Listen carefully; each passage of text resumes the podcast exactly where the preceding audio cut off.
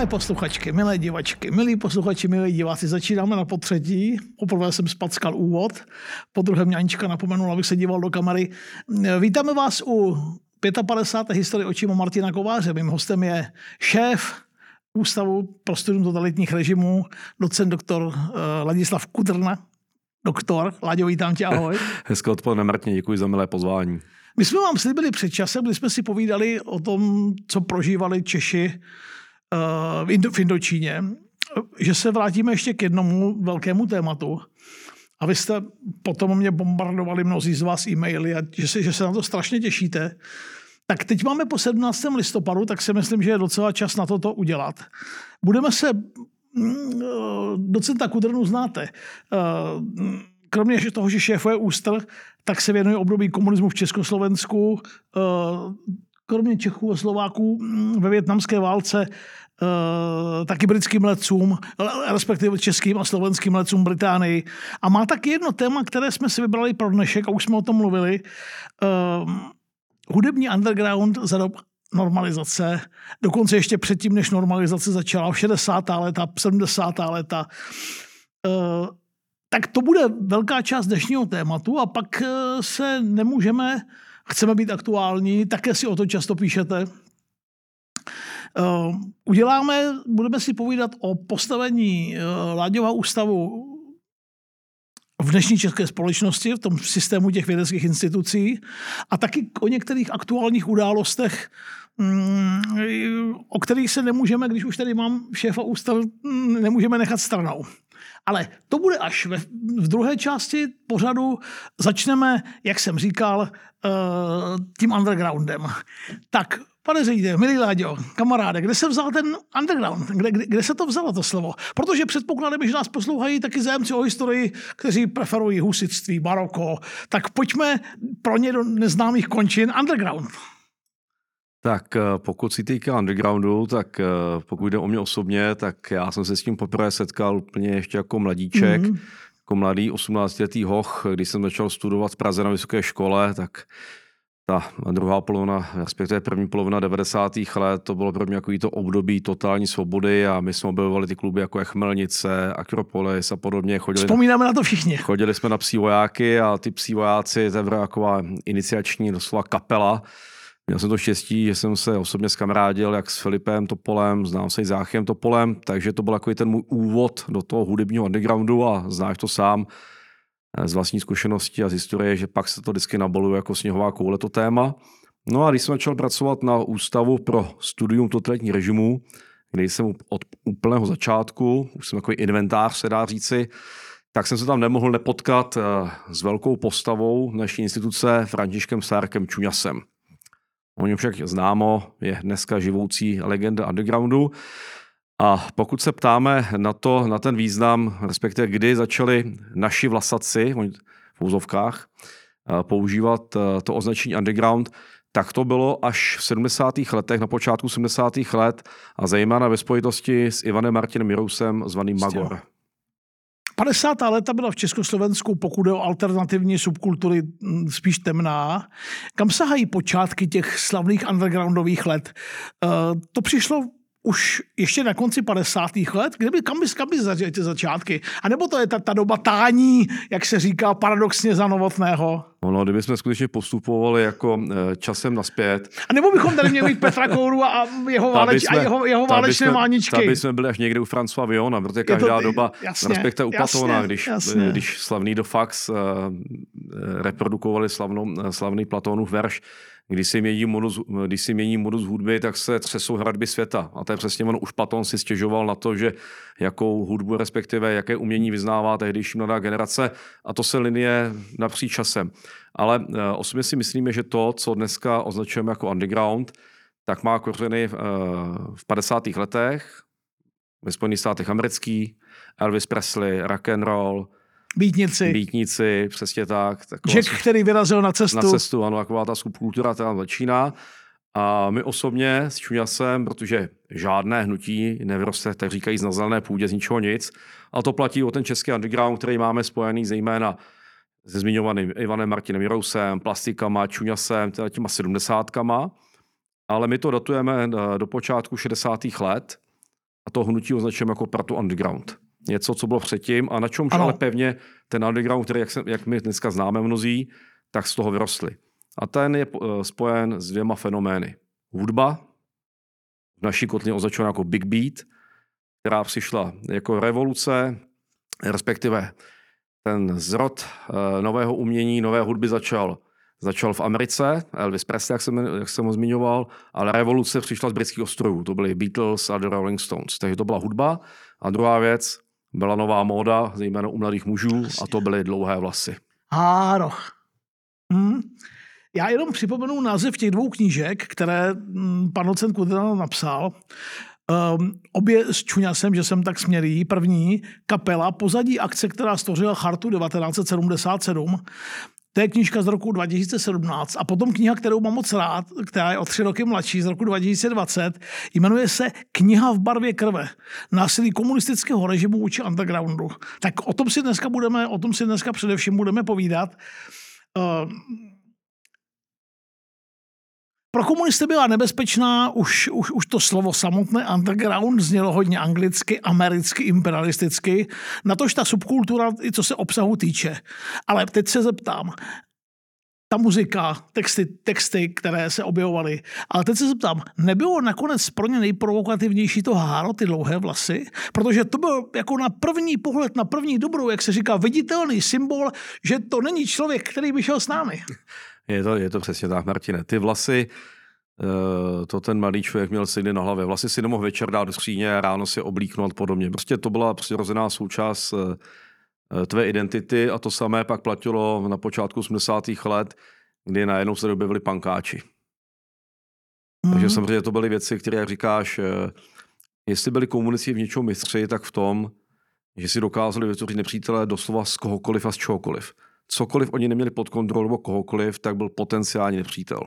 Bylo, byla ta subkultura uh, jenom uh, subkulturou sui generis, anebo v sobě měla opravdu jako zárodky odporu vůči tomu režimu? A, a, nebo jde, a jde to vůbec takhle obecně říct, nebo to bychom museli kus od kusu, kapelu od kapely, partu kluků od party kluků? Jak tohle bylo? Samozřejmě každá generalizace trochu pokulhává. Ale to, co zpočátku, dejme tomu, mohlo začít jako něco, kdy se ty mladí vymezovali vůči škole, vůči systému, vůči rodičům, ale nevždy, tak eh, ono, pokud seš tím režimem neustále zatlačován do kouta, seš pronásledován a na každém kroku tě může kdokoliv perlustrovat, může tě slout za to, jak vypadáš. Dá ti přes držku. Ano, co, to, co posloucháš, tak se se začneš postupně vůči tomu režimu vymezovat. A samozřejmě nesmíme zapomínat na to, že mnozí ti mladí kluci, co nosili dlouhé vlasy, eh, pejorativně označované za máničky, to až přijali až v 70. letech, to ty eh, kluci z undergroundu, ta další generace to přijala za své, ale oni sami se označovali spíš za bytníky. Tak ne, ne, že mnozí z nich sami pocházeli z rodin, které byly těžce persekovány režimem. Takže nejenom, že ty jejich tátové mámy no, nadávali, že nosí dlouhé vlasy, ale ještě v tom podporovali. Mm. Jo, a on skutečně to, co možná mm, zpočátku mm, mělo takový ten nevinný náboj, dlouhé vlasy, poslouchání západní hudby, tak se z toho nakonec stala politiku, politik, politikum par excellence, stejně jako u těch plastiků. A takový ten zrod, my považujeme ten zlom, to byla kapela ze Pražského Smíchova, The Hells Devils, který úplně vlastně předjímali o deset let dříve to, co se vlastně stalo s plastikama. A i těch poslední kapely Pekelných ďáblů už byli jenom na šeptandu, nikde se nevyšly plagáty a jejich, jejich poslední koncerty skončily rozehnáním ze strany veřejné bezpečnosti, násilím eh, vůči, vůči tím divákům a tak dále, tak dále. Mm, mně se já jsem vždycky u svých knížek strašně dbal na ty názvy a na názvy části a kapitol. A musím, milí čtenáři, říct, že to, co se mm, Čuňasovi s Láďou povedlo v té knížce, o které jsem mluvil, ty názvy jsou těch kapitol, ne, už jako, kdybyste, to nebylo pro vás téma, provokují ke čtení. Levičáci z Anglie, neuletět mimo socialismus, apolitičtí vlasarci, Beatles Francie, komunisti jsou volové, tohle chceme, násilí z kloubu vymknuté. O 60. letech se má za to, že to byla taková jako radostná pohodová doba, kdy se, kdy bylo možné skoro všechno. To úplně asi tak není, veď? Přesně tak. My vždycky máme uh, takovou tendenci, hodnotí vždycky tu dekádu tím, co přijde poté. A samozřejmě ve srovnání s tou šedivou normalizací, ty šedesátky vypadaly jako krásně zářivá barevná doba, ale zase nezapomínejme, že teprve v roce 1960 v květnu se na velkou amnestii eh, teprve vrátili političtí vězni z těch lágrů. No. V 60. v 60. roce poslední velký proces s trasem smrti, že jo? Přesně tak, takže v roce 1960 proběhne amnestie, kdy se desítky tisíc lidí vrátí z těch uranových lágrů.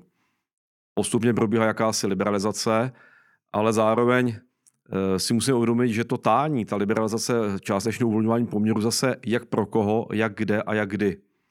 Pokud prostě si patřil do té subkultury, nosil si dlouhý vlasy, eh, poslouchal si hudbu, která prostě tady jako nebyla, nebyla v oblibě u soudruhů, tak si narazil. A já vždycky říkám, že ty eh, máničky z těch 60. let byly, to byly, ty mnohdy projevily obrovský kus osobní svobody.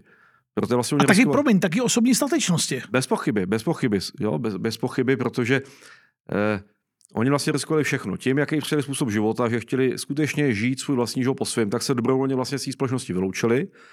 Mnozí z nich poté, co ukončili maturitu, věděli, že dále budou moct pokračovat. Dělali pomocné práce, v kterých ale se cítili svobodně chodili na kapely, které je bavily, poslouchali hudbu, která je bavila, psali, psali básně, jo, někteří z nich psali knihy, četli knihy, které je bavily a nutně si uvědomit, že na rozdíl od těch mániček z těch 70. let je se nikdo nezastal. Tady nebyla charta 77, tady nebyl nikdo, kdo by se zastal a ty dlouhé vlasy ty soudruhy tak strašně iritovaly, že nakonec na poput samotného prvního tajemníka UVKSČ, prezidenta v jedné, v jedné osobě, že jo, krásného Tonyho, Shenetony, Antoní Novotný, že jo, tak eh, komunisté rozjeli vůbec největší akci vůči mladým lidem. Jaká to byla? Co to bylo za akci? My jsme to s Čuňasem pracuje nazvali jako velké, velké stříhání, jsme to nazvali. A na poput skutečně nejvyšší, nejvyšší pater UVKSČ během srpna až podzim roku 1966 bylo násilím ostříháno přes 4 tisíce mladých lidí. 4 tisíce. Já když často říkám studentům, vysvětluji, jaká to byla doba, tak jim říkám, představte si, že vás v té době kdokoliv mohl na ulici zastavit. Teď, mi, teď mám na mysli hlídku veřejné bezpečnosti za to, jak vypadáte. Že byste nosil dlouhý vlasy, nosil barevný vlasy, holky by nosily tričko pod pupík a podobně.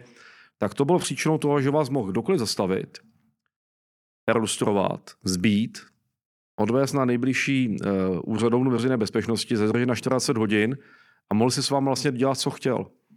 A teď vlastně teď se rozhodli teda, že ti, co mají dlouhé vlasy, tak budou násilně stříháni. A to 4 tisíce je obrovský počet. A to neplatilo pro ty mladé kluky, ale ty holky, co se s nimi kamarádili, v žargonu státní bezpečnosti, takzvané vlasatice, tak ty se, ty se museli podrobit jako ponižujícím gynekologickým prohlídkám. A ty kluci teda byli násilně ostříháni. Většinou to probíhalo tak, že eh, si šel tady po ulici, najednou zastavil vůz hlídka veřejné bezpečnosti, násilím tě naložili s kámošem do auta a odvezli na nejbližší úřadovnu veřejné bezpečnosti, tam tě násilím ostříhali a ještě se za to zaplatil pokutu 50 korun. 50 KČS teda, pardon. KČS? KČS. Měna a, našeho mládí. Ano, a někdy se skutečně odehrávaly scény brutální, plné krve, které úplně evokovaly události z protektorátu, kdy máme zaznamenáno, kdy eh, Dav v Teplicích eh, odchytil na ulici mladého kluka a násilně ho stříhal. Jo, jinde si ty kluci sami podřezávali na těch, eh, na těch úřadovnách veřejné bezpečnosti. A já bych tam rád zmínil, že to, co ty mladí kluci prožívali, máme rok 66, tak když jsi měl dlouhý vlasy, tak si nemohl jít na plovárnu, měl si zakázáno přístup do restaurace, do lepších hospod, nemohl si chodit do kina, do divadla, Učňové, kteří se odmítali ostříhat, tak jim bylo zakazováno eh, složit závěrečnou zkoušku, nemohli si udělat řidičák, nemohli si někam vycestovat. A například ty kluci, dneska už 75-letý pánové, vzpomínají, že když vyjeli z Prahy do Karolých varů, tak tam je chytli na nádraží, násilně ostříhali, stloukli a poslali zpátky. Řekli, už se nikdy nevracejte. Takové věci se děli. abyste snad náhodou, milé posluchačky a milí posluchači z mladší generace, neměli pocit, že ta zlatá 60. byla nějaká velká pohoda. Já jsem strašně rád, že si tohle řekl, eh, že i ta 60. ta sedmá dekáda, 60. léta, jsou plná brutality, jsou plná policejního násilí, že i během nich komunismus úřadoval, tak říkajíc, na plné pecky. Je to přesně tak. 68. Uh, Zlepšila se v tomhle ohledu situace v tom během toho čarovného jara 1968 nebo ne? zlepšila a já bych ještě trošku dodal, že... Do, dodávej, prosím, dodávej. Tak ta osobní statečnost těch tehdejších kluků, co nosili dlouhý vlasy, byla obrovská, když si vezmeš, že 20. září 1966, v den, kdy na našem území proběhlo největší cvičení Varšavské smlouvy, tak ty mladí kluci, co byli zmlácený a ostříhaní do hola, tak vzali transparenty a vyrazili do ulic a ze stromáku šli k torzu Stalinova pomníku a řvali komunisti jsou volové, chceme svobodu, ať je demokracie, vraťte nám vlasy. Tam už samozřejmě na ně čekali, čekali příslušníci veřejné bezpečnosti. A já když jsem si čet, jak to vlastně probíhalo, kudy šli, jak pochodovali, tak mě zarazilo, jak dlouho trvalo, než je vlastně zastavili, rozehnali to brutálně, zmátili, odsoudili. Oni byli v šoku. Oni nebyli vůbec zvyklí, protože myslím že to byla, to byla první skutečně politická demonstrace od února 48, respektive roku 53, i když ta z roku 53, ta se spíš nesla v duchu měnové reformy, ale tohle to skutečně byla první politická demonstrace od roku 1948. Z toho ten šok. Z toho ten šok, že vlastně vůbec nevěděli, jak zasáhnout, a když zasahli, tak teda s brutalitou, která jim byla vlastní. Mm. A ten 68. ano, tam bylo vidět, Pojď, pojďme k němu. tam bylo vidět, že uh, soudruzi měli jako práci sami, starosti sami se sebou. Neznamenalo, že by úplně zmizela státní bezpečnost. Ona nadále to všechno monitorovala. Monitorovala, co se děje, ale zároveň eh, nevěděla sama, jak jako zasáhnout a v té době... Promiň, David Loď, how far can you go? Kam až mohou zajít? Kam až mohou zajít, ano, samozřejmě. Ty, jako bylo to hodně rozvolněný a nesměl zapomínat, že média byla, byla, byla eh, plná zpráv ohledně těch hrůz 50. let, kdy se občané ptali, kdo za to může, kdo to dělal, jak budou potrestaní.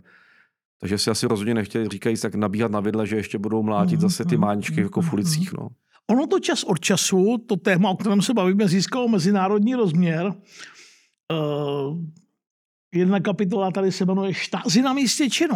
Štázy byla východoněmecká policie. O co v tomhle, tajná policie, o co v tomhle případě šlo? To bylo, to se uh, pojí k velké ceně uh, motocyklových závodů v Brně, kde v roce 82 se to zúčastnili i uh, máničky, máničky z NDR, které tam dělali nějaké si lotrie, takže štázy to pak vyšetřovala a radila soudruhům, jak mají, jak mají vlastně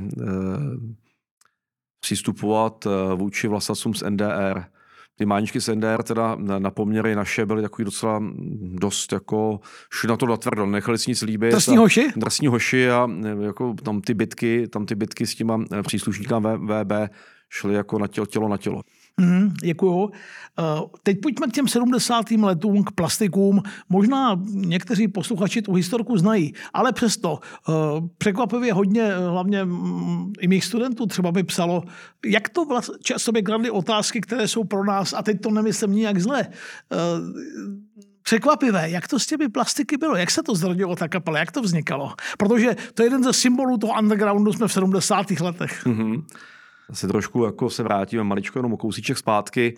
Jak jsem zmínil, v těch 60. letech byly zásadní ty kapely, tak ty první kapely jako The Hells Devils, tak až na výjimku skoro všechny za tu hudbu. A to byly později i primitivové do Primitives Group, tak ty taky hráli přes za tu hudbu. A co bylo hrozně důležité, že k, k tím mladým lidem u nás se dostala ta hudba ze západu, jako byl The Doors, The Fox, Mother of Invention, Zappa, takže to bylo něco, co prostě obrovsky, obrovsky rezonovalo.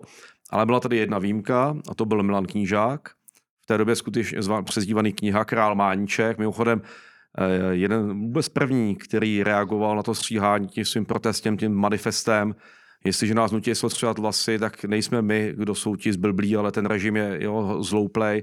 A to Milan Knížák vždycky převyšoval to své okolí a vždycky byl někde napřed. On první komunu založil deset let předtím, než ji založil Underground. A dlouho mu to vydrželo. Dlouho mu to vydrželo. Jo, měl, měl už v té době kontakty na západ, ehm, byl členem těch subkultur západních, takže ten jeho přesah byl obrovský a eh, obr- velkým způsobem inspiroval lidi, jako byl Ivan Martini Rose, samozřejmě i plastiky. A plastici vznikají v září 1968, nemá to žádnou spojitost s Pražským jarem. A skutečně zpočátku to je kapela, eh, která získá profesionální status, má přehrávky, zřizovatele, Eh, zpočátku hrají výhradně teda anglický repertoár, až později zejména teda eh, díky Ivanu Martinu Rusovi, který byl takový jejich guru a takový ten intelektuální manažer, začínají hrát i českou hudbu, české texty a dostávají se do konfliktu s tím režimem podobně, jako to, byly, jako to byla ta kapla The Hells Devils. Mm. Teď možná jedna věc, která pro dnešní zas mladěchy, kteří to mají všechno hm, jaksi v telefonech a mm-hmm. uh, jak se muzika, tehdy LPčka, pásky, jak se tehdy muzika dostávala do rukou těch kluků a holek, jak, jak, těžké, jak těžké to bylo? Jsme třeba v roce mm. mého narození 1965, mm. co všechno musel, pokud neměl štěstí, že mu to někdo přivezl, mm. jak bylo možné dostat se, hm, nebo v 660. roce ke kapele osamělých srdcí seržanta Petře? no, bylo to těžký, tam, když se, když se uh, bavíš s těma uh, nejsou veteránama, ale pamětníkama, tak ty vzpomínají na to, že každá deska Stone Beatles měla cenu zlata. A většinou to převáželi ty kamarádi, co mohli eh, v rámci své profese vycestovat na západ, tak to převezli zpátky a to bylo ceněný. A později jako Suprafon, tady byly oficiální vydavatelství Suprafon, Pantheon, tak eh, vydávali ty desky s velkým spožděním a v limitovaném počtu. Takže to byly ty burzy desek, černý burzy a tak dále, tak dále. A to trvalo až do konce režimu. Ten hlad po té hudbě byl obrovský. A dostat se k tím, to byl veliký svátek, že jo, k takové desce. Bez pochyby. Nástup Husákova režimu a normalizace eh, znamenal určitě zpřísnění mm, eh, těch režimních praktik i proti, eh, i proti tomu undergroundu. Kdy to bylo nejhorší? Ve druhé polovině 70. let nebo hned po nástupu normalizace? Názor, pohled historika, odborníka, člověka, který se tomu dlouho věnuje, umí to? Eh, ty plastici, ten underground měli štěstí v tom, že nejdřív se vždycky eh, požerou ty zvířata nahoře.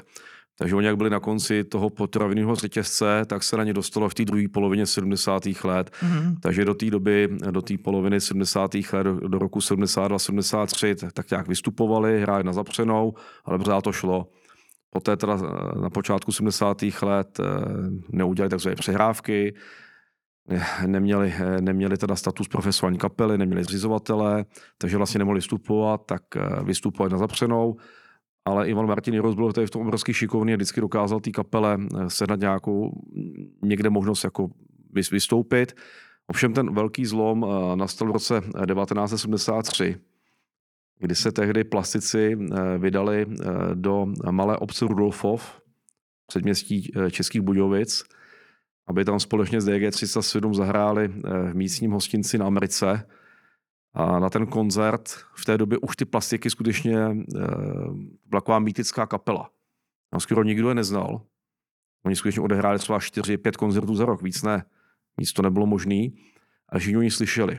Většina těch kapel se pořídila tím, že si ostříhali vlasy, změnili anglické názvy, ale to, ne, to nebyli kluci z plastiků, kteří prostě pořád hráli tu svoji hudbu, nosili ty dlouhé vlasy, byli nekompromisní s tím režimem, takže se vytvářel takový okruh takový eh, fanoušků okolo té kapely a zároveň eh, ten underground nevznikal, takže tady byla jenom v Praze kapel Plastici a Heroes, ale vlastně eh, vznikaly takové ty ostrůvky svobody i v severních Čechách. Jo. Tady byly dvě hlavní centra na počátku 70. let toho undergroundu, když tenkrát si nikdo underground neříkal, to byly severní Čechy a to byla Praha. A spojovacím znakem byly ty dlouhé vlasy, poslouchání hudby ze západu a odmítnutí prostě způsobu života tak, jak to chtěl normalizační husáků v režim. A ty lidi se střetávali právě na těch koncertech plastiků, kteří měli čím dál tím jako útajnější režim. A v 73. byl ten zlom. Na ten koncert se silo přes půl tisíce mladých lidí z celé republiky. No tak to bylo počerty hodně. Včetně mladých kluků a holek z gymnází, kteří v životě jich neslyšeli.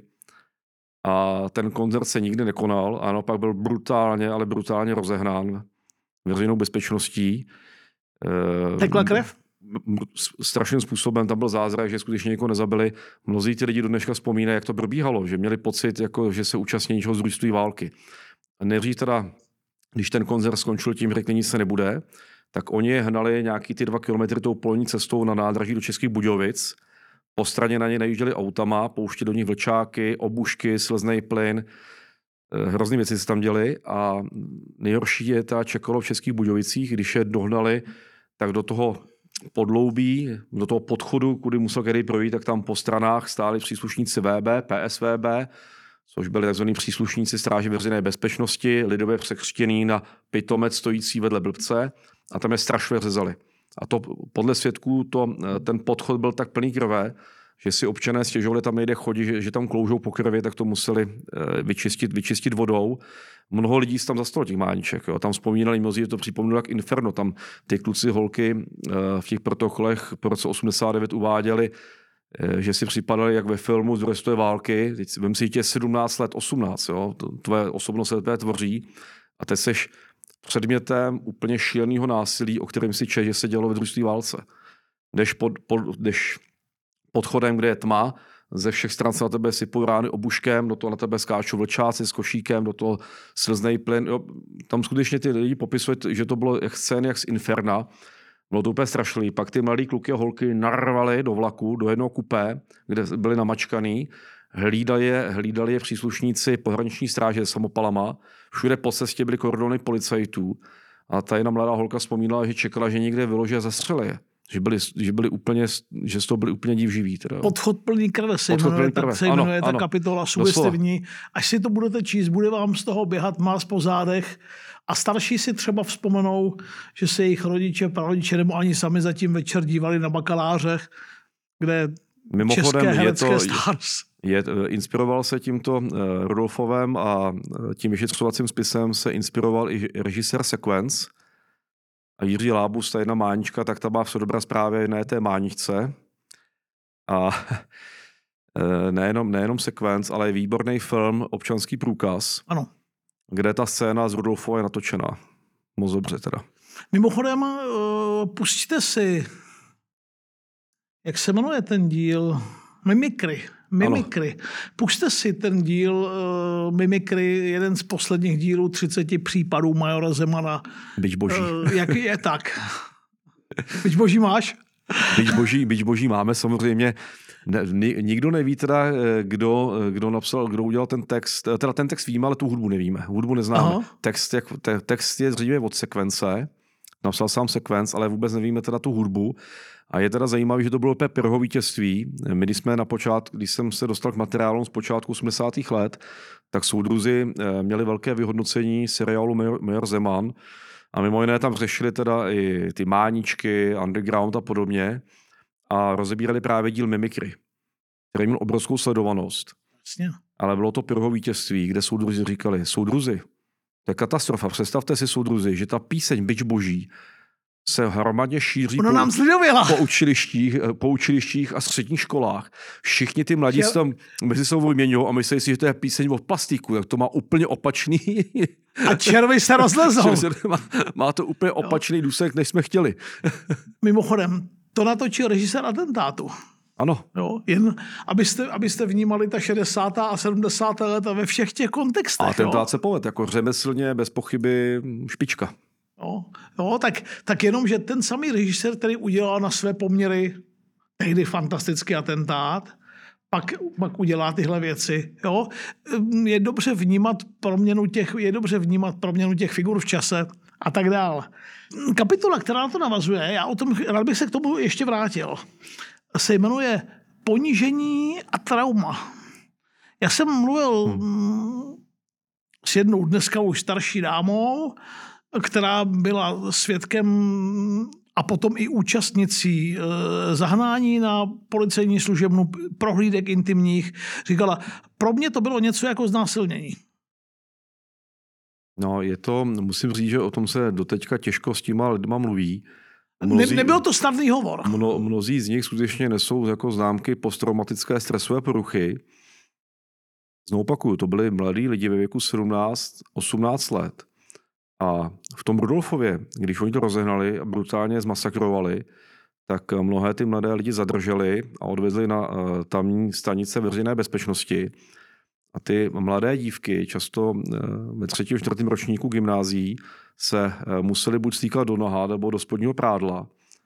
Protože jim si vyslechli nadávky, že jsou špinaví kurvy a fiťačky, ty holky vůbec nevěděly, co se děje, vůbec v životě neslyšeli o nějakých plasticích, jenom se svýma klukama tam měli na koncert. A teď to byly mladí nezletilí holky, byly zadržený v pátek až do neděle nebo do pondělí, kde je pustili. Ty rodiče vůbec neměli zprávu, kde ty jejich děti jsou. Dovedeš si představit, že prostě tři dny nevíš, kde je tvoje dítě. A v té době internet nebyl samozřejmě. A co se týká telefonu, tak to nebylo běžné vybavení až do konce 80. let. Ty rodiče trnuli hrůzou, kde ty holky jsou. Já nevím, kde je Marťas tři hodiny a divně nešlehne. No. Hmm. A mělo to samozřejmě pro ně nepříjemný dozvuk, dozvuk že e, mnozí z těch mladých lidí nebyli připuštěni k maturitě. Na těch, na těch školách, na těch školách, na těch učňácích. Ano, hmm. to sami na učňácích, anebo byli vyhozeni z, vysokých škol jenom za to, že se chtěli zúčastnit koncertu. Hmm, podotýkám, jsme v roce 1973. Ano. Uh, víc než 15 let zmaru a beznaděje před vámi. Jo? Jedna, gener- divné jedna generace, jeden celý lidský život. Uh, opatrně s tím tvrzením, jak 70. léta nebyla 50. léta a jaká pohoda to byla. Jistě nebyla to 50. léta, ale o pohodě asi můžeme mluvit těžko. Láďo, já si vzpomínám, jak uh, skoro, skoro den ze dne v 80. v polovině 80. let eh, po smrti Konstantina Černěnka proměnil atmosféru na fakultě nástup Michala Gorbačova do pozice generálního tajemníka UVKSSS. Projevilo se a ta perestrojka a glásnost jeho legendární, um, stejně pak jako knížka um, Přestavba a nové myšlení pro naši zem a pro celý svět. Projevilo se to nějak, stačilo se to do tě, během těch čtyř let, které utík, zbyly do listopadu, stačilo se to nějak projevit přístupu k těm subkulturám, k těm máničkám, etc. Když si vzpomínám na Palachu, na Palachu v týden, tak mi to teda moc nepřijde. Ne, co se týká přístupu či subkulturám, tak tam se ze strany eh, represní složek nezměnilo vůbec nic. Tak jsem. My máme poslední zmapovaný, rozehraný koncert necelé dva měsíce před listopadem 89, kdy se v Orlové eh, sešly desítky eh, mladých lidí z České republiky, Československé republiky a Polska. Ten koncert byl brutálně rozehnán. Jestli se něco změnilo, tak to bylo uh, zaplať pámbu oživení tzv. šedé zóny. Zas pro mladé, prosím tě, jak, jakkoliv ti to přijde šedá zóna, co to je? Tak vždycky historici pomáháme takovýma nálepkama. A ti, co vlastně nebyli součástí toho establishmentu, součástí toho vedení komunistické strany, respektive nebyli ve straně a neměli ty prebendy z toho, že jsou straníci, a zároveň nebyli ani v té opozici, nebyli ty dizidenti, to byla taková ta velká masa uprostřed nich, tak to nazýváme pracovně šedá zóna. Mm, to jsou ti Václavové Klausové? A nemyslím to ironicky, ptám se. Dal by se tak říct, ano. Nikoliv jako pejorativní slova smyslu, přesně tak. Mm-hmm. Teď, uh, pankáči píší Husákovi, to je taková pěkná kapitola, na kterou bych se chtěl zeptat, co to je, o, o, o čem to bylo? Co psali pankáči doktor Gustav Husákovi, prezidentu republiky? Je přesně, když vidíš ten nadpis, tak si říkáš, no pane bože, jak může nějaký pankáč v roce 86 napsat, napsat Husákovi? Co ho k tomu mohlo vést? No beznaděj. Eh, ty pankáči, tady se bavíme o Plzni a západočeském kraji, tak ty pankáči tam zažívali útrapy srovnatelné s těma máničkama z konce 60. let, kdy eh, místní příslušníci veřejné bezpečnosti a státní bezpečnosti si doslova podávali. Byl tam, byl tam jeden případ, který bohužel skončil se vraždou, kdy ty mladí kluci, když je chytli na ulici, tak samozřejmě eh, to znamenalo nejenom eh, nakládačku, ale častokrát zničený oblek, ostříhání vlasů, ponižování, ponižování spojené s lidským utrpením. Tady se často zapomíná a já, když tu některé ty práce o těch zvaných, takzvaných revizionistů, tak tam se dočte, že 70. 80. léta to byla vlastně pohoda, to byla socialistická zákonnost, lidé byli spokojeni a násilí to bylo v podstatě jenom omezeno na takový ty velký masové demonstrace na konci 80. let. Je to lež. To násilí bylo všude přítomné, bylo skutečně všude přítomné od počátku do konce toho režimu, jako červená nic se táhne tím režimem. Po celou dobu. Po celou dobu. A já si pamatuju, když mi můj kamarád z undergroundu vzpomínal na to, jak na počátku 80. let v rámci asanace s ním na služebně státní bezpečnosti v Brně cvičili takovým způsobem, že mi se to nepřežije. Jo, že, ty, že byli, že to, opět mladý člověk, 18-19 let, a teď tě každý den ti prostě zastaví, když z práce, odvezou tě a tam tě zpracovávají. Jo, fyzicky tě tlučou, mlátí tě rukama, obuškama, mlátí tě telefonním seznamem, vyhrožují ti, že to příště nepřežiješ, ať si dáš pozor, kudy půjdeš, že chodíš domů tmavýma uličkama a podobně. A to samé se vlastně dělo eh, tím pankáčům v druhé polovině 80. let, kdy prostě mohli být kdykoliv předmětem ponižování, dehumanizace a fyzického násilí. Takže ty pankáči byli ten, kdo to napsal, byl Rampich, to byla skutečně velká postava eh, toho pankáčského hnutí. A mnozí z těch eh, pankáčů vlastně se stali signatáři Charty 77 což mělo dvojí důvod, jednak aby nějakým způsobem se vymezili vůči tomu režimu a jednak také, aby byli nějakým způsobem chráněni. Protože věděli, že pokud se stanou součástí té opozice, tak někdo za ně aspoň ztratí slovo. Ten režim nesnášel nejen tyhle kluky a holky, ale úplně nemiloval ani ty party Trumpů a tak dál. Kde byla ta hranice že třeba proti těm klukům s těma tornama, co chodili po lesích a zpívali na kytaru brontosaury eh, u táboráku, že, ten, že kde byla ta hranice těch represí, kam až sahala? Hmm. Tam u toho tremského hnutí samozřejmě eh, komunisti nesnášeli tremský hnutí, připomínali to první republiku, Bytostně. Junáka a podobně. Tam spíš šlo o to, že to tremský hnutí měli, měli daleko lépe podchycený. Mm-hmm. Jo, jak po té stránce agenturní, kdy mnoho teda bohužel těch šerifů, těch trajmských osad bylo spolupracovníky státní bezpečnosti. Eh, dále to měli podchycený také tím, že dělali pravidelně takzvané porty, což se dělo pod taktovkou SSM, takže věděli velice dobře, jakým způsobem to můžou ideologicky umravňovat v úzovkách. A v neposlední řadě eh, ti trampové eh, provokovali zejména během víkendů. No, kdy si dali torny na záda, dali si eh, klobou s liščím ocas, eh, ohonem, ale v pondělí už byli zpátky u stroje. Dělnickým. A sekali dobrotu.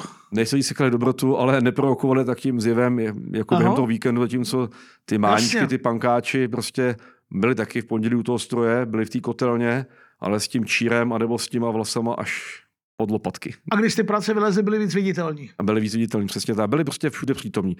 Mm. Uh, já tady mám, já jsem zrovna teď psal na zítra pro Dataran text o knižce Jana McEwina, o jeho, posled, o jeho posledním románu, který se jmenuje Hodiny. A jeden, jedna část toho, protože tady, tady jsme se taky dotkli štázy, Jedna eh, část toho románu se odehrává hlavní hrdina Angličan, jezdí do Berlína, má kamarády ve východním Berlíně a vozím knížky, desky, v jiných obalech těch desek nejprve a tak dál. A uh, štázy tam je veličená jako mimořádně uh, odpudivá, odpudivá organizace, kterou samozřejmě taky byla. Bylo to tažení proti pankáčům v 80. letech a proti máničkám v 70. letech srovnatelné, třeba s tím, jak to vypadalo na jedné straně v Maďarsku a t- pardon, v NDR a v Maďarsku, v zemi toho gulášového kádárovského režimu, bylo to třeba jinak? Bylo, bylo. Uh, jak jsem tady zmiňoval mého kamaráda Čuňase, tak ten vzpomíná, že když navštívili Maďarsko, že si připadali úplně v jiném světě. No, to, co bylo v Maďarsku, to by tady v životě nebylo.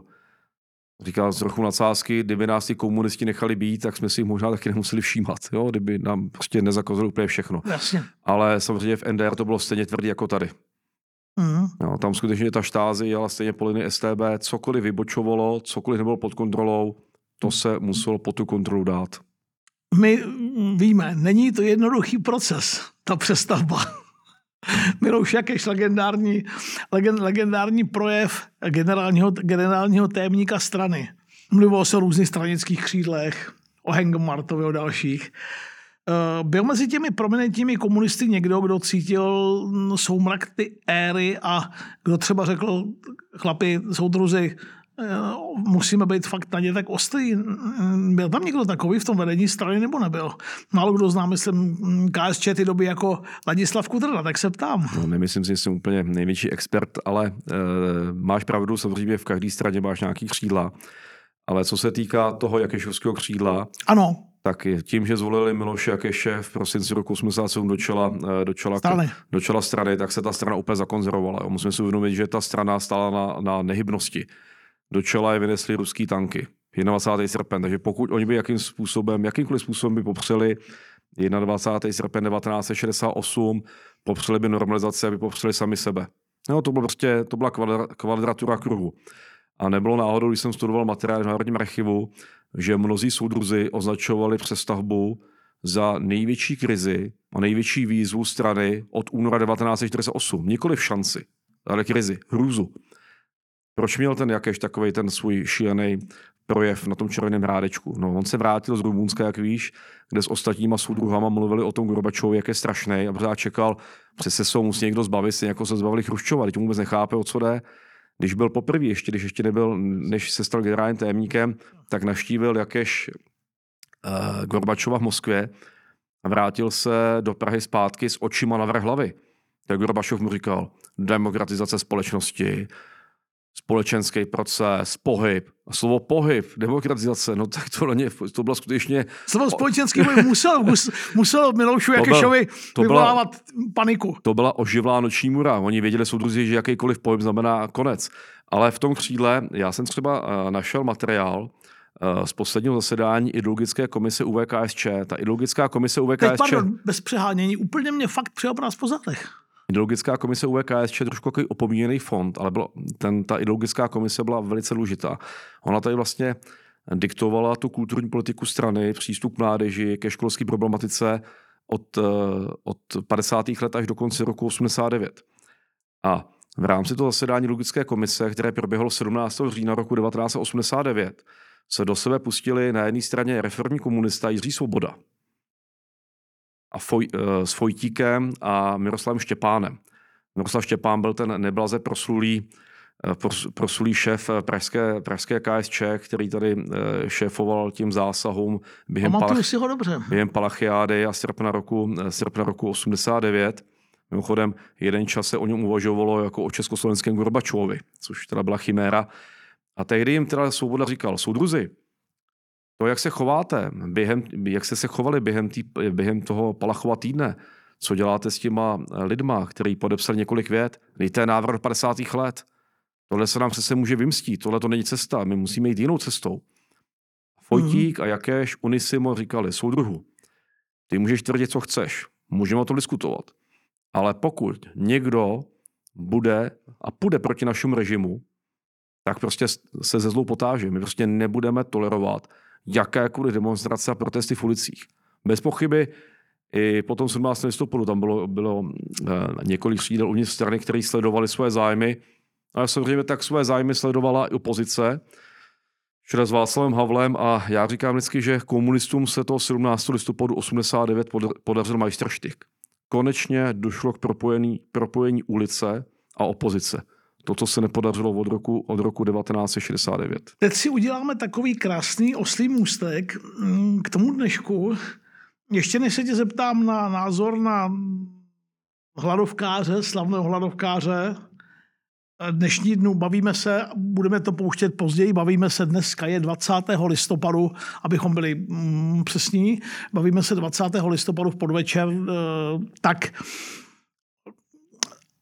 já si to tolik nepamatuju a taky jsem to nikdy nestudoval. Ale to musela být strašná frustrace pro spoustu lidí, když po roce 1989 uh, eh, spousta těch estebáků a soudruhů začala úspěšně podnikat, pak šli do penze s vysokými penzemi. A tím, co kluci a holky z toho disentu, anebo i, i máničky, o kterých se dneska bavíme, uh, dopadly úplně jinak.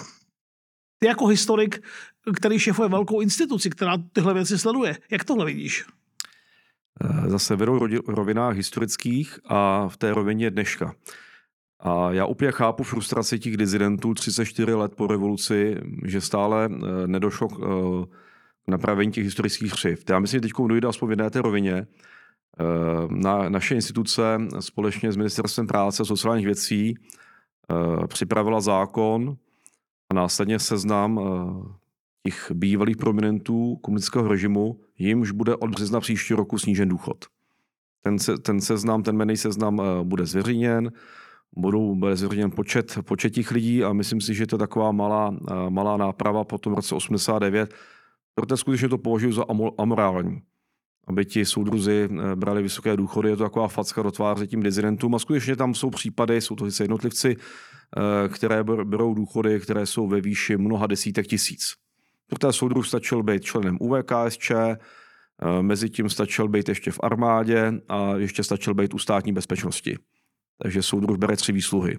A soudruh se má velice dobře. Mm. Takže chápu, že to mnohé roztrpčí, ale zároveň bych rád dodal, že obrovsky si vážím Jirďo Gruntoráda, Johna Boka, vím, co všechno udělali e, za minulého režimu, ale mm, je to můj názor, ale rád bych se na tomto místě zastal, a ne, ne to můj názor, je to i názor mě jakožto ředitel ústavu pro studentní režimu, protože eh, my jsme s panem vicepremiérem a ministrem práce sociálních věcí eh, Marianou Jurečkou participovali právě na tom, jakým způsobem dojde ke snížení těch důchodů tím bývalým funkcionářům strany. Ano, ano. ano. A pan, pan vicepremiér se v tom skutečně osobně angažoval, byl v tom zainteresován a na tom z jedních posledních jednání jsme se právě bavili s panem, s panem ministrem o tom, jakým způsobem, jestli vlastně máme vůbec chuť se zapojit do toho, že bychom ten krok B napravili tu křivdu vůči dizidentům, respektive jejich rodinám, protože, jak si správně zmínil, mnozí z nich živořili, měli strašně eh, malý důchody, jelikož za té normalizace, i když byli studovaní, nemohli zastávat své profese. To byla Dana Němcová, vystudovaná psycholožka, která ale nemohla dělat svou práci, ale dělala uklízečku a poté živořila s malým důchodem. A pan vicepremiér se skutečně o to velice zasazoval a doslova řekl, kdo, když ne my, kdy, když ne teď. Ale jak to sám dobře víš, jako vždycky něco, dlou, něco trvá, nic se neudělá ze dne na den. Ale tohle to jsme udělali v rekordně krátkém čase, co se týká ty důchody těch prominentům. A ústav to udělal bez jediné tabulky navíc a bez jediné koruny navíc. A ten seznam je hotový, je to vypracovaný a od března příští roku skutečně dojde ke snižování důchodům tím bývalým prominentům komunistického režimu.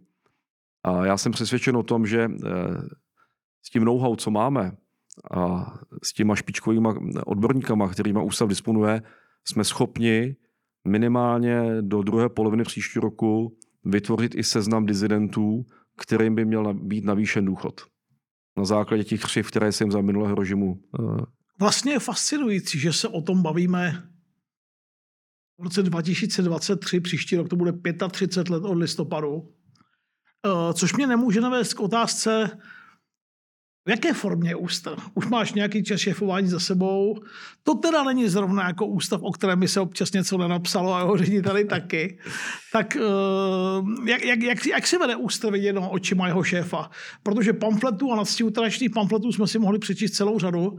Tak myslím, že by po 50, skoro 50 minutách debaty o uh, máničkách a o českém undergroundu a o vysokých důchodech STBáků a mizerných důchodech lidí, kteří s tím režimem válčí, večer dostávali přes držku, tak že by nebylo úplně od věci říct si taky něco o tom, v jaké formě je a jak dneska funguje ústav s ředitelem, který už je maličko zavedený ve své funkci a e, který by nám o tom mohl něco říct. V jaké formě je ústav, Láďo? Tak e, zase to budeme několik rovin. Já jsem nastoupil do funkce 1. května roku 2022, takže jsem v sedle roka půl. Roka půl. Tak, co se podařilo? No, promiň, je to velmi krátká doba, ale taky už to není úplně tak maličko, Přesně tak. tomu ano, ano, říct. ano. Přesně tak. Co se povedlo? Určitě se povedlo to, že jsme ten ústav doslova restartovali. To znamená, vytvořila, vytvořila se smysluplná organizace. Vznikla oddělení, která mají hlavu, hlavu a patu.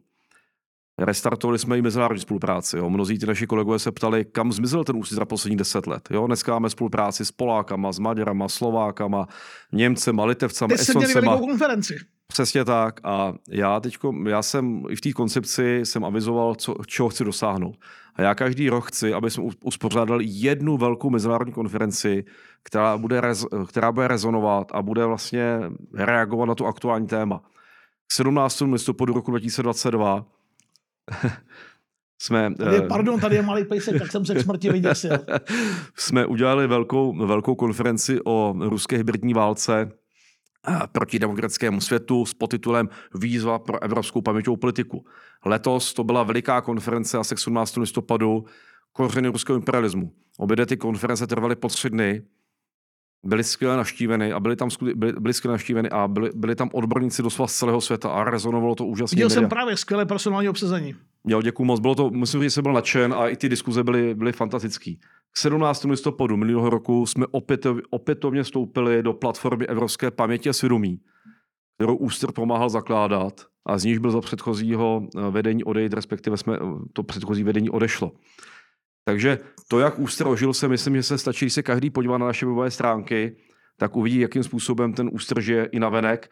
Ostatně za letošek uh, uspořádáme víc než 30 konferencí a seminářů. Což je velký, velký, myslím si, velký počet. Vždycky to, jedna velká... To, ne, to, kdo vel... s tím měl cokoliv, kdykoliv společného, ví, že to není málo. No a zejména a příští rok vyjdou skutečně velké, velké syntézy, které se nepodařilo vydat za posledních 15 let. Na prvním místě to budou čtyřdílné dějiny popravený z politických důvodů od kolegy Petra Maloty, skoro 5000 stran. a dále vyjdou dvě velké syntézy eh, státní bezpečnosti. Ten ediční plán na příští rok bude doslova nabitý. A konečně, jak se zmínil, bez koruny navíc, bez tabulky navíc jsme dokázali udělat seznam těch bolševických prominentů, již budou snížený důchody. A to důležitý, jak a znovu opakuju, jsme skutečně připraveni na to pracovat eh, společně s Ministerstvem práce a sociálních věcí na nápravě té křivdy, co se týká dizidentů. Co mě obrovsky těší jako ředitele. Na každé uvolněné místo se nám hlásí desítky špičkových odborníků. Na to jsem se tě chtěl zeptat, jaký je zájem o práci v ústavu, když vypíšete obrovský, výběr, obrovský, otevřené výběrové řízení, obrovský, jak tomu obrovský. říká. Jsem skutečně úplně nadšen. A my, to se, my máme k dnešnímu dní obsazený úplně všechny tabulky. Takže to, je, to, to, to člověka uh, skutečně těší. A jak sám víš, že každý, kdo řídí nějakou instituci, tak samozřejmě první dva roky se víceméně vyrovnáváš s tím předchozím, zejména pokud to převezmeš ve stavu, který byl. A ten následující rok bude už plně v naší režii. A bohužel to B, jako neseme si sebou ty hrůzy, doslova hrůzy, desetiletého působení předchozího vedení pana Hazry a pana Matějky. Já jsem sobie čekal, když jsem nastupoval do té funkce, to bude těžký. Ale tohle je skutečně horší než Augujášův chlív. Jo. Tohle to je děsivost. Jenom stručně. Více jak 30 smluv nebylo uvedeno do povinného registru smluv. To znamená, že jsou ze zákona neplatné. A co je to nejhorší? V květnu roku 2021 2021. Já jsem nastoupil v květnu 2022, opakuju, takže v květnu 2021 byla skončeno, byla ukončena veřejnosprávní kontrola, nezávislá veřejnosprávní kontrola ministerstva financí. Ta kontrola, ta kontrola uh, odhalila šest závažných pochybení. Předchozí vedení, pan Hazra Matějka, se vůči tomu, vůči, vůči nálezu ministerstva financí odvolalo. Ale všechny ty odvolání, všechny námitky, do jediný, byly zamítnuty. Nebyla vzaná v potaz jediná námitka. A na základě tady toho šetření zahájilo vlastní šetření, zahájilo vlastní šetření finanční úřad pro hlavní město Praha.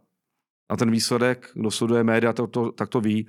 K dnešnímu dni náš ústav pro studium totalitních režimů obdržel čtyři platební výměry za porušení hospodářské kázně. Ty první tři platební výměry znamenají, že jsme zaplatili za předchozí vedení 900 tisíc korun. Ten poslední nedávný platební výměr je apokalyptické výši 43 milionů korun. Bez penále. Ty penále mohou dosahovat až 100%. Když se bavíme o částce přesahující 80 milionů. Já mám na příští rok rozpočet 100 milionů. A pokud pánové z Hazdrou tvrdí, že ta kontrola ministerstva financí byla účelová, tak je to lež. Nebyla účelová. Pokud by byla účelová, tak by finanční úřad pro hlavně město Prahu nepotvrdil ten samý výsledek. Nepotvrdil by ty hrozná pochybení. A pokud pánové Hazra s Matějkou tvrdí, že se stačí vůči těm platebním výměrům odvolat a všechno bude v pohodě, nemusíme nic platit, je to opět lež. Jak jsem zmínil, oni se odvolali, bylo to zamítnuto. Mimochodem, my jsme se také pokaždé odvolali vůči tím platebním výměrům i vůči tím penále. Nikdy nám nebylo vyhověno. Mimochodem, ten poslední platební výměr, těch apokalyptických 43 milionů, tak v tom rozhodnutí se jasně uvádí, že jsou si vědomi toho, v jaké jsme finanční situaci, jaké možnosti ta instituce má. Ale že nám to nemohli prominout ani odpustit nic, protože se jednalo tak obrovské porušení zákona, o tak nevýdané porušení rozpočtové kázně, že prostě to nešlo přejít. Takže nám to prostě udělali. A to nejsmutnější, tohle ty víceméně, eh, respektive ne víceméně, těch 43 milionů, tahle ta obrovská pokuta, která může dosáhnout až 80 milionů, tak se pojí k té spackané rekonstrukci našeho hlavního sídla. A to nejhorší dědictví po panu Hazdrovi a panu Matějkovi je to, že Ústav pro studium totalitní režimů doslova fyzicky zmizel z mapy hlavního města Praha. Praha. Kdo ví, tak my jsme dřív sídlili v Šivěcově ulici, kde jsme měli své sídlo. Dneska je tam tak zvaně neblaze proslulé Žižkovské torzo, které v únoru už sedm let bude hyzdit Prahu. Sedm let. My jsme sedm let bez střechy nad hlavou. Sedm let pro instituci je strašně dlouhá doba. A jak dobře víš, každá instituce stojí a padá s barákem, protože jakmile ty lidi nesedí pod jednou střechou, tak ty sociální vazby se obrovsky naruší. Není teda, když to poslouchám, než bych si o tom už nečetl, není teda jednoduché být ředitelem ústru a soustředit se přitom taky na vědeckou práci. Jak spí Ladislav Kudrna? Spí málo a za poslední rok a půl jsem v podstatě nic nenapsal. ono se v těch funkcích mizerně, ono se v těch funkcích mizerně píše. Přesto, eh, jaká je, protože tu potom posluchači nečetli, eh, zdravím Vojtu Kristena, aby posluchači věděli, eh, co dělám. Jak by měl, jaká je tvoje představa, jak bude vypadat ústra, až jednou budeš opouštět jeho vedení a pak zase budeš hlavně psát a budeš bádat to, co, to, co tě baví, co máš nejradši. Jak by měl, jak by měl ústav vypadat ve finále? Po XY, a teď ani jeden z nás, myslím, neví kolika letech kudrnovského šefování. Takhle, já si myslím, že eh, to důležité už se podařilo, to znamená restart, ten vnitřní vnější.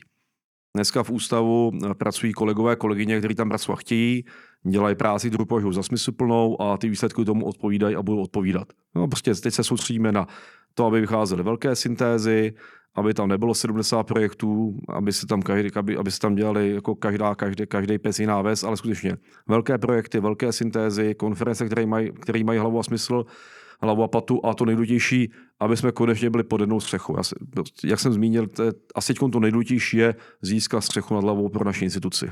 Tak teď nevím, jestli to je optimistický konec, anebo není.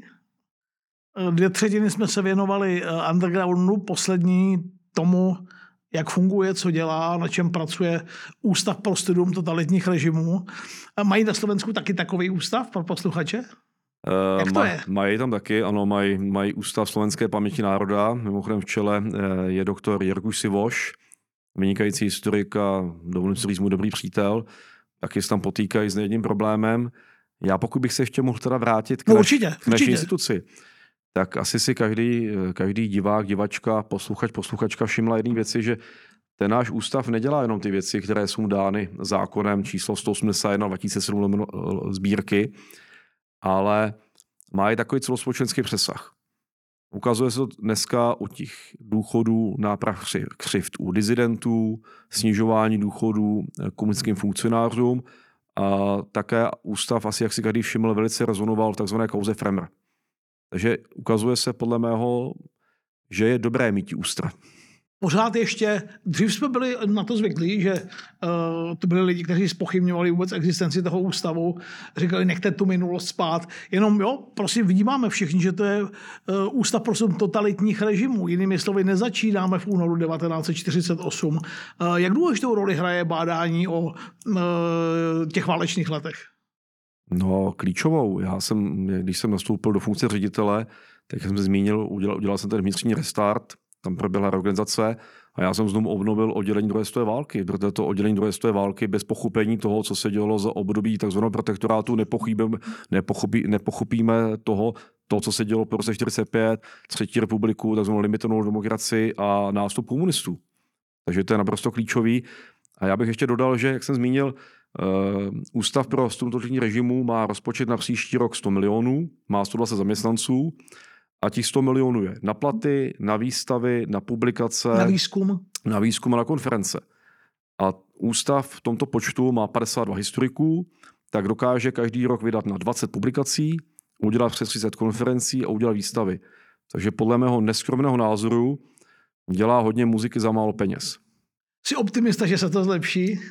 Jsem páni, optimista. Páni, páni ministři, poslouchejte. jsem, jsem optimista a zároveň jakožto eh, konzervativní volič samozřejmě chápu, že ta situace není jednoduchá. Žádným řediteli se nelíbí, pokud musí eh, počítat s menším rozpočtem. Každý by z nás chtěl mít neomezený budget, ale, no je, je. ale chápeme, chápeme ty souvislosti. Jako víme, že, ty, že zdroje nejsou neomezené, naopak jsou velice omezené. Je tady, žijeme v době, kdy řešíme nejenom, nejenom válku na Ukrajině, ale teď už na Blízkém východě. Zároveň je v pohybu Afrika, velká inflace. No, ne, nežijeme otržení mimo, mimo realitu, respektive ne, nežijeme jenom eh, v, našem, v naší malé české kotlině, ale ty události, zvláště v globálním světě, nás všechny ovlivňují a budou ovlivňovat. Máme slíbenou hodinku za sebou. Láďo, já ti moc děkuju, že jsi našel čas. No Martine, já děkuji za milý pozvání. Věřím, že to eh, posluchače, hlavně naše mladé posluchače, kterých je spousta, eh, že je to bavilo, že si uvědomí všem těžkostem navzdory, že doba, ve které dneska žijeme, je skvělá doba a poslouchejte prostě historie Martina Kováře, Čtěte knížky historiků, jako je Ladislav Kudrna. Je to počet, tak dobrá práce. Děkuji, hezký den všem. Já děkuji, hezký den, schanou.